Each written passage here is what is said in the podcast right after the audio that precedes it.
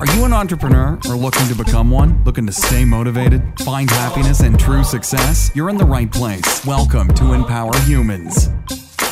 Welcome again to the Empower Humans podcast. This is episode five. And in our last two episodes, we shared our two part interview with Elinor Otto. She's been on Ellen, The Today Show, NBC News, and so much more. She's won a bunch of awards. Uh, if you haven't listened to that, go back and listen to that. She shared a ton of amazing life experiences and advice of her nearly 100 year life as well. And she also talked about how she kept building airplanes starting World War II and continued up to the age of 95. She'd still be working, by the way, uh, if they hadn't closed that plant.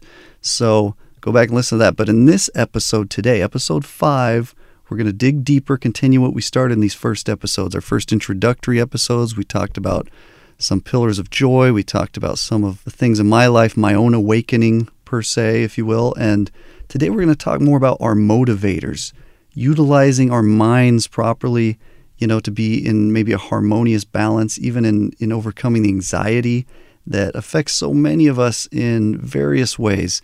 So we're going to talk about all that stuff today. And may I remind you again as we start, you are priceless and you are never, ever alone. Remember that as we talk here. Let that sink in, please. I've been listening to a book by Howard Schultz. He's the CEO of Starbucks. Uh, the book is called Onward, which I love the title. It's an excellent book about, you know, big time comeback of Starbucks. I don't know if you remember or not back in 2007, 2008, we had a big financial crisis, a big recession. Starbucks kind of fell in the category of maybe discretionary expense. A lot of people didn't have a lot of money and so for that and a bunch of other reasons, Starbucks faced a big downturn at that time. We're going to talk about some of that story and some of what happened. And when he was talking to Starbucks employees uh, in the early stages, when he came back as CEO, they brought him back to kind of revitalize the company. And he's a big Beatles fan like me. He talked about Paul McCartney, one of the Beatles, and they, Paul McCartney had been asked about when was the beginning of the end for the Beatles because the Beatles really only had about a 10 year career as as big songwriting performing musicians and Paul McCartney said that when they performed at Shea Stadium in 1966, that was the beginning of the end for them. Uh, and why was that? Well, he said they couldn't even hear themselves play. They couldn't even. There's so much screaming fans, so many, uh, so many people screaming and yelling and. and excitement, but they couldn't even hear their music anymore. Now, as Starbucks went through some of their turmoil and having to kind of reinvent the brand, he asked some of their big leaders in a big meeting uh, just like the Beatles, when did we stop hearing our music? Just like the Beatles had. And that kind of led to, along with some other things, the downfall or, or at least the end of the, the run of the Beatles. Now, I ask you and me as we kind of compare this to us what is our music? Did we stop hearing our music? Did you stop hearing your music? Did I stop hearing mine? Now, first of all, I think it's a great analogy because of my experience. Everyone loves music to begin with. Obviously, I'm biased, I'm a musician and so forth, but it's a beautiful, special, often, you know, emotional journey that can cover the full range of, of love and loss and anger and pain and, and joy and sadness. That's what music is. Now, I can attest as a musician and lover of music that there's a freedom and beauty in music. They're all different styles and artists, you know, different things ring true more for some than others, or different you know country and R&B and classical music and metal music and all these different things that exist. So different things ring true for different people. And it is a freedom and an expression that can be amazingly beautiful with music. So again i ask you and me both what is our music and when did we stop hearing our music if that applies here? You know what we all want out of life is to be happy. As we talk about music we're going to talk about what that music really is again as an analogy. Everything we do is to that end, to be happy somehow. Even if even if we're wrong, we go about it the wrong way. Everything everybody around you is doing is to be happy. Whether they're doing drugs, whether they're going to work, whether they're taking care of their family, whatever it is they're doing, robbing the bank. In some capacity, they have some idea that in some way that's going to bring about happiness. We have to define then what happiness is. It's all about being happy. But again, what is happy? It is a synonym for this joy we talked about. Remember in this first episode, uh, which is an alignment, return to something. In Hebrew, that's what the word joy means. A good friend of mine had taught me that. Go back and listen to that if you haven't, but we're going to continue on. Have you have you heard of a, a barber shop quartet? I don't know if anyone remembers back in the early 90s, there was a show called Where in the World is Carmen Sandiego? Some of you may be too young to remember that, or maybe a little older than me. I was between the ages of about 11 and 15 when that show came about. They showed it to us even in school because it was about geography and stuff. But there was a there was a quartet on that show, kind of a barbershop style quartet, and they'd sing "Where in the World is Carmen Sandiego?" This whole thing. this barbershop quartet goes all the way back to the 1800s. It became popular. They would literally sing four part harmony in barbershops. That's why it's called that. And that continued on to the early 1900s. There's even a, I looked it up, there's even a preservation society. There's competition still about all this. But I'm using all this with this music and this thing that Howard Schultz said as a symbolic representation for us. Why is he telling us all this? He just likes to sing. No, that's partially true, but I love music and I love I love good symbols and analogies because I think they teach real well. And that, that's a lot of how I've learned a lot of things. But just like those barbershop quartets, we have a quartet of what are called neurotransmitters in our brains that create the physical feelings of happiness in our bodies and can create a harmony, you know, what Tony Robbins calls a beautiful state. These neurotransmitters have names. They're called dopamine, oxytocin, serotonin, and endorphins. Dopamine is a, a motivator that helps us set and work towards goals. We're going to talk about each of these briefly. There's some studies also that rats with low levels of dopamine have always opted for kind of the easier option you know, less reward, less food. They'd kind of take the the shorter route. They didn't care about the bigger reward. And those with higher levels of dopamine exerted, you know, more effort. They wanted to receive more food. And so they had more motivation behind it. So that's a lot of what dopamine is. Now, if we break down our goals into smaller pieces, maybe have smaller finish lines along the way, just like achieving things and uh, dopamine maybe on a larger scale, you can have smaller finish lines to kind of release that more often along the way as we accomplish goals because goals don't just have to be some big accomplishment. I promise you, people in the Olympics have lots and lots of small goals along the way to go and then finally maybe win that gold medal or bronze or silver, whatever they win at the Olympics. I have an uncle who has since passed away who actually played and coached in the NFL for 39 years. And while playing, he had this big goal of being in the Pro Bowl. And he worked real hard. He did all kinds of things. He even wrote a book about training for playing football that's in the Library of Congress. But I digress. He had this goal about playing in the Pro Bowl. And so he went ahead and worked so hard, he finally accomplished that goal. And then, as I hear the story, he didn't tell me personally, but other family members have told me that once he accomplished that, there was kind of a letdown. Like, well, now what? Here I accomplished this thing. And so it's real important to have, you know, new goals in place before achieving certain goals so you don't fall into a slump or maybe a dopamine hangover after a big achievement. That is so, so crucial as we try to stay consistent. Also, feeling grateful activates the region of the brain produces dopamine. You know, you write down real reasons we have to be grateful. We all have them. So if we're not writing them down and focusing on them, there's something real magical about gratitude. We're going to talk more about that in future episodes too.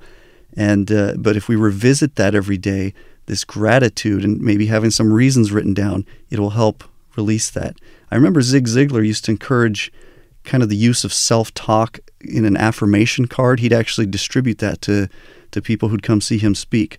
And you can look that up on Google. I actually downloaded one myself that I look at and and do just what he said. You sometimes you read it to yourself, looking in the mirror, and this sounds a little maybe hokey and, and crazy, but it's self-affirmation and self-talk in the form of positive reinforcement in our brains. So the next thing is oxytocin. It strengthens relationships. It creates feelings of intimacy and trust. Uh, it creates more fidelity between people. Studies have shown that men in a monogamous relationship who were given a boost of oxytocin actually interacted with single women at a greater distance, a greater physical distance than those who weren't given that boost. In other words, it made them more prone to fidelity in their monogamous relationship. This, what is sometimes called the cuddle hormone, oxytocin, is released through physical and sexual intimacy as well as by mothers giving birth, breastfeeding, all these things, giving hugs, receiving hugs, giving gifts to those we care about. These will all increase the prevalence of this hormone. There's no reason we can't all feel more content and loved that way, you know, and make others feel the same within, you know, certain boundaries, of course. But that's what oxytocin does, and it, it creates a certain level of balance and happiness in our brain in this in this quartet that we're talking about. Now, serotonin, which is the third of the three we're going to talk about, flows when we feel important or significant. When people fall into gang activity, criminal activity, they're often encouraged mentally, even though they may not realize it, as those particular activities release serotonin. Okay, when it comes to depression and loneliness, also, those things are most often linked to low levels of serotonin. In fact, most of the antidepressants on the market focus on producing serotonin in our brains. So, one thing we can do is reflect on past achievements and successes, or really deeply, vividly visualize future ones. These are what are sometimes called anchor thoughts, which we'll talk more about shortly. The brain can't tell the difference. You know, serotonin is released both in real life circumstances and in imagined ones in our brains. You know, reliving certain past experiences, past successes, past joys, and again, future, you know, visualizing. There's some magical power in all that too. All of that plus gratitude. Again, we mentioned gratitude a little bit earlier. All of those things, and gratitude in particular, I can't say enough about gratitude is such a powerful ingredient to creating all the happiness and joy that we need in our life. So, one last thing get some sun, not too much, maybe 20 minutes, increase vitamin D, which also promotes the production of serotonin. These are all ways that we can increase that. And lastly, in our Singing Brain Happiness Quartet, wouldn't that be a great name for a band or a singing group? The the Singing Brain Happiness Quartet. the last item, though, in the quartet is endorphins. They're released in response to pain and stress. You know, they diminish the perception of those things of stress and pain.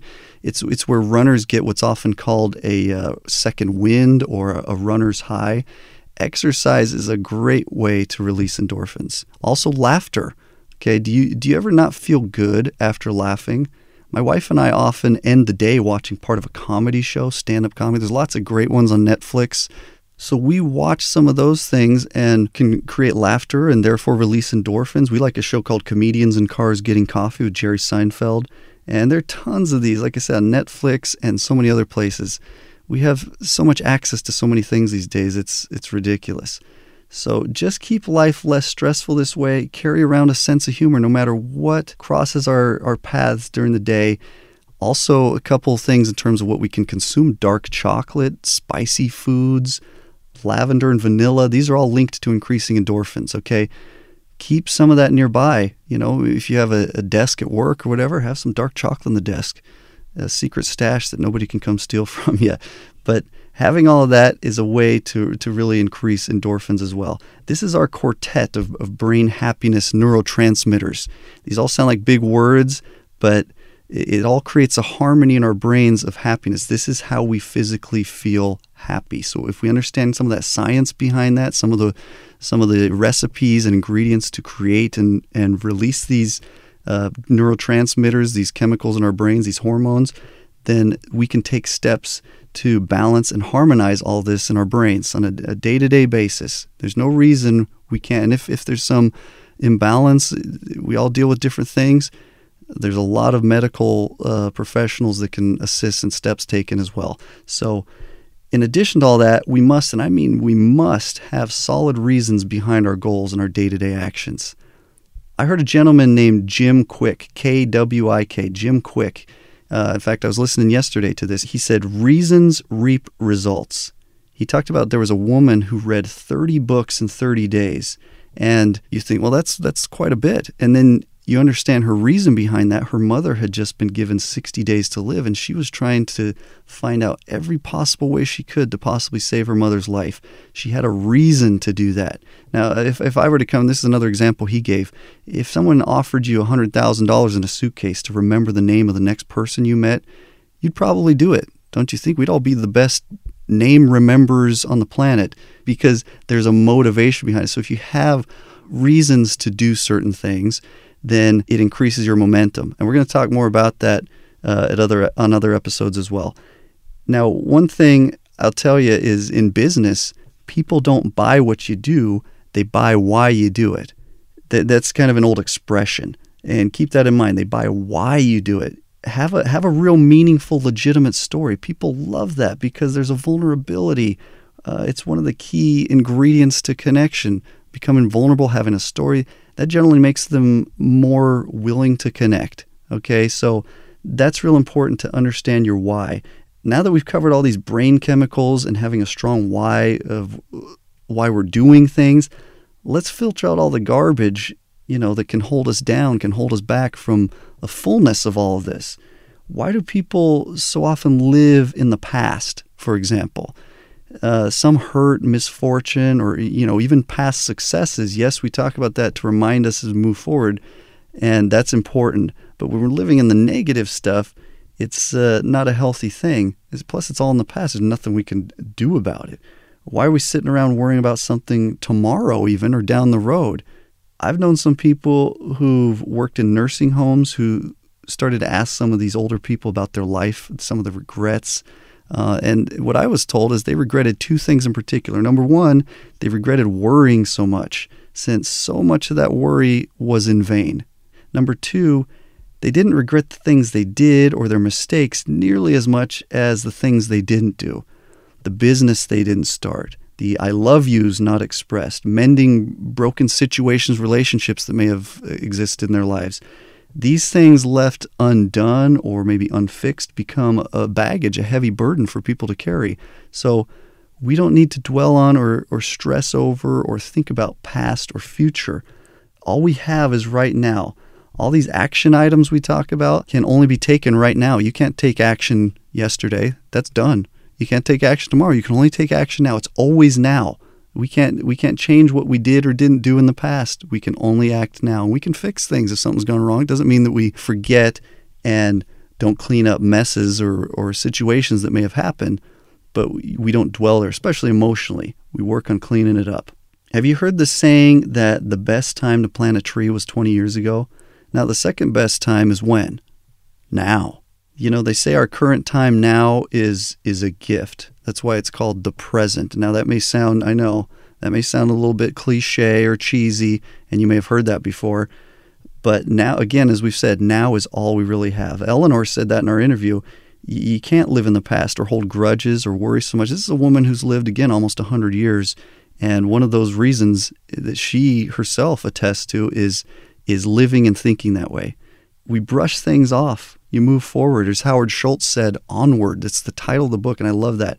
This is all part of living up to our privileges as human beings. Remember the story we talked about in our first episode about the man on the cruise ship? He brought his own meager food instead of partaking of the bountiful, you know, food and amenities and activities of the cruise that, that were offered to him. It was all included. He didn't realize it, and he lived below his privileges. So are we living below those privileges, you know, when it comes to why we are what we are and why we do what we do. We got to live up to these things. We have to harness now. There's so much power now. I've heard people say now is so vacant because so many people are living all these other places in their minds, yesterday and tomorrow, rather than now. Like now is the time to act. Now is the time to live. Now is the time to love. Now, I'm, I'm going to say a word about anxiety. We talked about that at the beginning. I promised we'd talk a little about this more. Have you ever heard of Mel Robbins? No, she isn't Tony Robbins' wife. She just has, so happens to have the same last name. She has a book, though, called The Five Second Rule, just about counting down from five and then doing what we have to do get out of bed, call this person, talk to this person, take this step, whatever it is. Some A lot of things in life are hard. There's no getting around that. But counting down five, four, three, two, one, go do that. It activates the prefrontal cortex in our brains and gets us moving and gets us off this path of procrastination and other things also when we talk about anxiety, she, she's a public speaker. And like a lot of public speakers or performers who maybe have done this thousands, thousands of times, they still get nervous. This is what I've heard from a lot of these people. And I've done some of that myself. There's still a level of nervousness, but again, it's how we assign meaning. This is her message as well. Instead of, you know, calling it fear or nervousness, we call it being excited. Okay, I'm just excited. I'm excited to do this. And another thing is we talked earlier about the term anchor anchor thoughts, anchor images in our minds. Now, for nervous events, uh, she talks in her book about having her own fear of flying.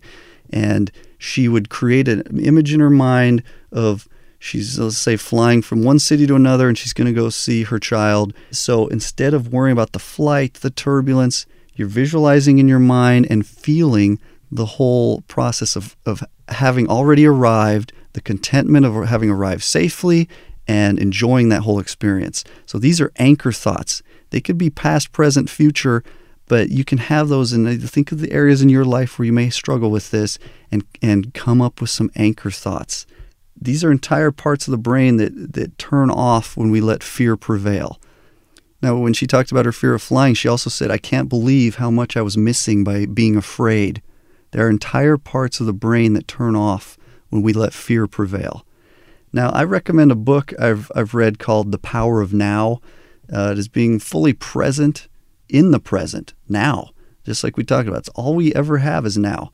How can we be present if we're preoccupied with something past or future and some delusional, you know, worry about it?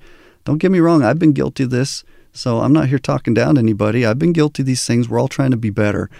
But the message of this podcast is hope we can be better and we have to wake up regularly just like day in and day out we wake up and be conscious. We have to have habits that wake us up. Maybe this 54321 she talked about. Find habits that not only increase our daily presence constantly in the now moments of life, but also that uh, all these habits of releasing these dopamine, oxytocin, uh, serotonin, endorphins in our lives, exercise and hugs and all these things. I challenge you as we wrap up. We're going to talk about these challenges again, and you'll you'll hear me talk about challenges a lot because we got to constantly rise to a, a better place. Hug someone more. Hug multiple people more. You know when it's appropriate. uh, all the other things we talked about. Consume the things that like the dark chocolate and other things. I'm not I'm not sponsored by dark chocolate by any means. Just all the things we talked about. Go back and re-listen to these segments exercise and all these things will help release these neurotransmitters that will help us have this harmonious barbershop quartet of happiness in our brains. And again, remember our other challenges.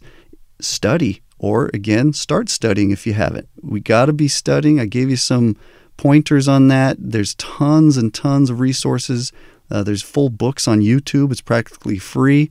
There's uh, this app Hoopla Digital I've been using, get books through the library system. It connects through various cities. Just study and learn. The more you learn, the more you know you don't know. And for me, that means that's even more studying. It's kind of this snowball effect. Create moments. That was the second. Do something good for somebody, somebody you love. Write a note. Get a gift. Express and I love you. Express appreciation. All these things that we that we've talked about before.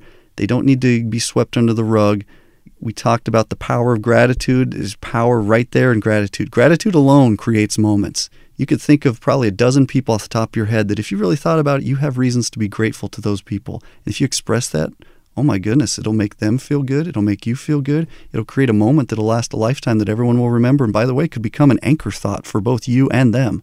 So think about all this. These all become kind of chain reaction residual effects in our lives by having done this, kind of an echo throughout our lives, all these habits. The last thing, continue this podcast together. Now, I intend to do that. And no matter whether we have a billion listeners to this podcast or one or two, or if it's just me doing this by myself, this is a great therapeutic thing. It's also a fulfilling thing for me and something I've wanted to do for a long time. And uh, send me messages. You can go through empowerhumans.com, send emails. I'd love to hear your, your thoughts, maybe experiences surrounding some of the topics we discuss. Uh, you can also, I intend to upload these to the Anchor app. You can send voice messages there so we can hear your response to things or your stories that way as well. So there's all kinds of ways, all kinds of resources. Contact me through social media, Empower 101, uh, which is Instagram, Twitter, and we have an Empower Humans Facebook page. It's all linked up through our website, empowerhumans.com. So whatever works for you, I encourage you to send messages as well because that, that way we can all interact together. So until next time, empower yourself, empower the world around you. Thanks so much for listening to Empower Humans. If you enjoyed the show, please rate and review this podcast. For more great content and to stay up to date, visit empowerhumans.com. We'll catch you next time.